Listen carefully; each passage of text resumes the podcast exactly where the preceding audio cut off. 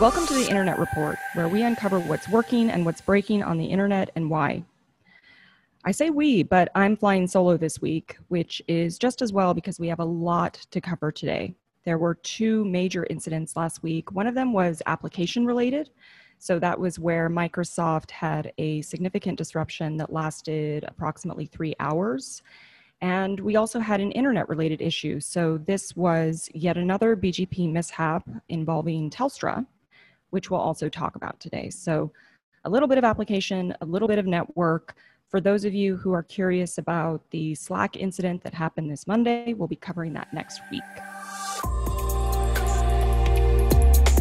So, just to jump right into the Microsoft incident, going to uh, take a look at what we saw as this went down. So, we're looking here you see kind of looking at availability to Microsoft and specifically login.microsoftonline.com, which is the front door to Azure AD, the mechanism or the service that's used to access um, Office 365, Azure services, and other Microsoft services. We'll talk a little bit about Azure AD in a moment. But you can see here that during the course of the incident, when availability dipped pretty significantly, you can see that uh, there's a lot of locations that are receiving 503 service unavailable error, indicating the service is down. Um, and then also we're getting receive errors, so we're getting some timeouts as well, well during the, this particular incident. And what's interesting here, as you can see, is that it looks like North America or the Americas, as well as Australia, were most impacted, which uh, aligns with Microsoft's own uh, description of the, the scope, which um, we'll look at in just a moment. So the incident unfolded around 2.25 uh, p.m. Pacific time, so 21.25 UTC. So here we can see um, the, the beginnings of this. Um, we're getting one kind of connect error here, and then very quickly service starts to degrade and more and more users are just simply not able to use the service. And you know this lasted again um, about three hours which is pretty significant given that this is happening uh, early in the afternoon uh, for uh, at least for uh, the western part of uh, the us so um, you know that's kind of what we saw from an from an impact standpoint. And again if we look at azure's statement on uh, users that were impacted, we can see that you know what we saw kind of aligns with that. So only 17% of uh, users uh, within U- the US were able to successfully authenticate during the incident. Um, Australia was also low, so around 37%, um, whereas Europe and uh, Asia not too bad, so 81%, 72 during during uh, uh, the duration of the that incident. And they identified Azure Active Directory as the root cause. So this is what Microsoft uses uh, uh, primarily for identity and authentication. And a lot of third party web apps also, or applications also use that uh, particular service to map users, um, in the case of Microsoft, to their particular subscription, their instances, and their data. It's kind of like a um, first step before you're even able to access um, applications like Office 365. So you can almost think about this as like DNS. If DNS doesn't work, you're not getting to uh, your desired destination. And if Azure AD is not able to identify or authenticate you, then you're not getting to um, Office 365. And that's what was happening here. Um, what's really interesting is the sort of the sequence of interactions that's required to get an authenticated page. Um, it's not just um, kind of a one and done where you're you're directed to Azure AD. There's quite a few different interaction points in the sign in flow, and that means that any one of these particular um, interactions could be uh, uh, the uh, a, a, potential point of failure. So, for example, if I'm trying to reach Office.com, I may go to my uh, web browser, type in Office.com I'm going to connect to Office 365 web app. Um, they're going to look to see if I'm already authenticated. If I'm if I am, I'm going to get my docs and my account details. But if I'm not, they're going to uh, redirect me to Azure AD. And then Azure AD is going to serve up an authentication page. I have to go through a series of steps to authenticate. And then finally, uh, Azure AD will send a token to, to the web app, and then that web app will revalidate. So there's a pretty significant series of interactions that needs to occur in order to successfully gain access to um, the application that I want to reach. And so what was interesting was that during the course of the incident, yes, we were seeing 503s. So, um, you know, effectively the um, the application was was simply breaking here. So the redirect to Azure AD was just getting back a service unavailable. But other points during the incident, as we can see here, users were able to successfully load parts of the login page and even attempt to log in. So we were getting, for example, as you can see here, on attempting to log in, so we were able to successfully load the page, um, we were getting an error indicating that there was a backend issue with Azure AD. So um, different behaviors were, were showing that different parts of the service were unavailable um, during the incident. Now, I think, you know, what's interesting about that, if we go back to when uh, users were successfully able to sign on, we can see, for instance, and let's go ahead and expand this. We can see all of the various components that need to work and need to um, be, be successfully served up in order for the user to have a good experience. And what's particularly interesting here is you can see, okay, so we're redirected uh, from office.com to login.microsoftonline.com, which is Azure AD's front door. And then um, once that happens, we um, start to get a variety of components that are served up from, in this case, we have uh, Verizon Edgecast, uh, which is kind of front ending parts, parts of AD. And then we also have, um, uh, for example, Akamai and even Microsoft themselves. So multiple providers involved, many different components that need to be served up. Um, and that really just speaks to the complexity of modern applications. Um, you go to a login page, uh, your experience is kind of, a, something that's monolithic, but underneath the hood, there's this um, multiplicity of services and providers and components that all need to successfully work together in order to provide that experience. And then there's also a lot of um, services on the back end, like API calls, that need to work um, in order to serve up applications. So it's important to understand kind of what your dependencies are.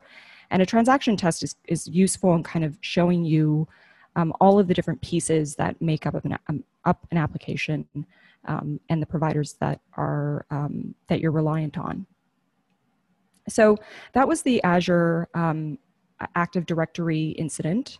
Now moving on to the Telstra routing incident. So this was this happened on Tuesday, and uh, apparently uh, Telstra began announcing uh, uh, uh routes to services that did not belong to it. So there was um, services like, for example, Proton Mail. Um, they were announcing uh, one of their uh, slash 24s. And um, also, for example, we see Quad 9 that indicated that some of their prefixes were being announced by Telstra. Now, Telstra um, did say that uh, they didn't see a lot of traffic being routed to them as a result of that. Um, so they said that um, their systems indicated that negligible traffic was actually received. Um, I mean, negligible is sort of a, a, um, a matter of perspective. Telstra is a very large service provider, and if you were a customer of Proton Mail or Quad9, uh, you may have felt very differently about it.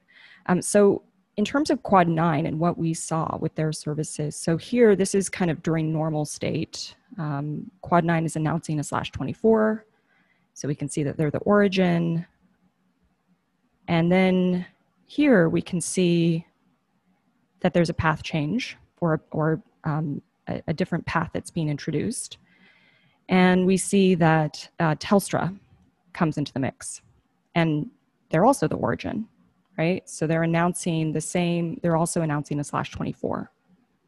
And then here, we can see something pretty interesting, which is now there are two origins for this particular prefix. So we have quad 9 and we have Telstra, um, which is um, really interesting because in a lot of hijacking scenarios that we see, we see that what happens is that the um, the responsible party, so the hijacker, whether intentional or not, will start announcing a more specific prefix. So this has happened, for instance, with Cloudflare, where they announce a slash 20.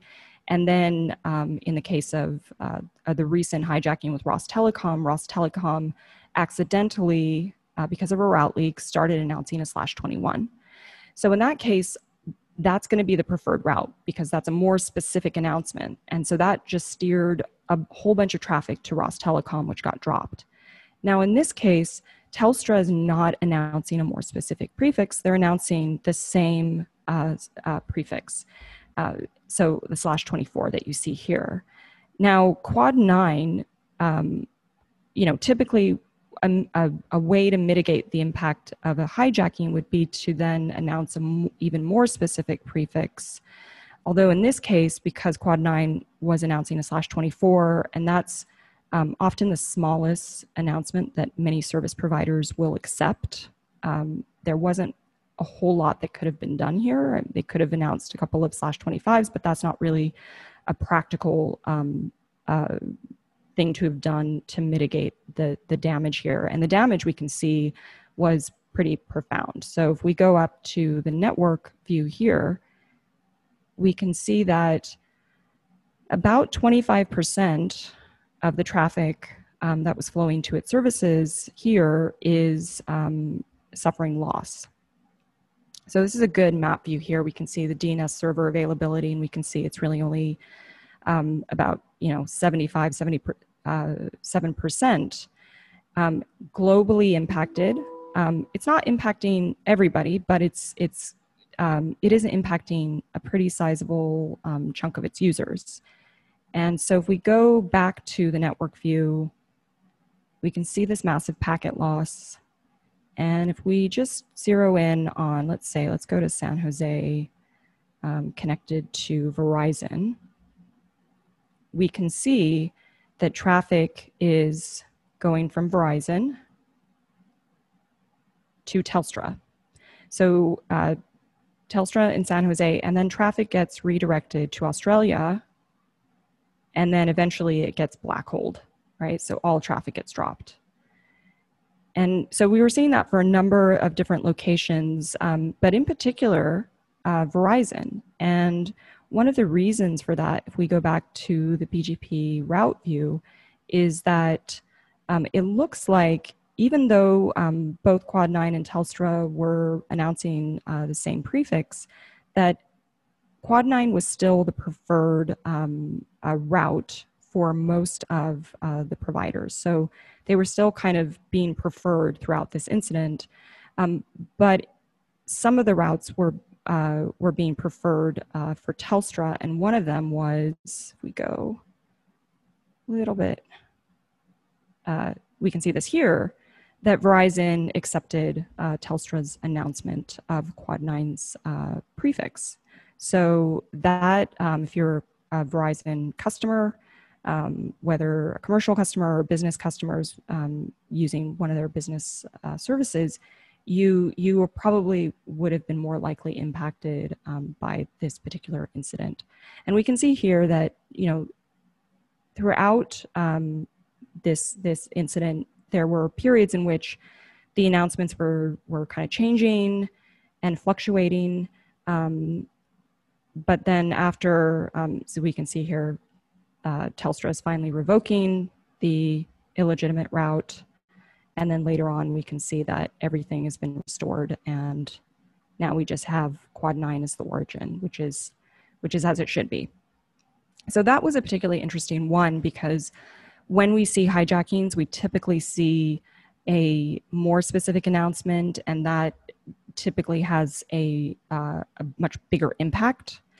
Um, and I think this is probably one of the first ones that I've seen where there's basically two origins um, because two provi- two ASs are announcing um, the same uh, uh, prefix. So um, very interesting incident. You can see kind of the impact of that. Not 100%, um, but but you know 25% of uh, traffic um, in this particular example.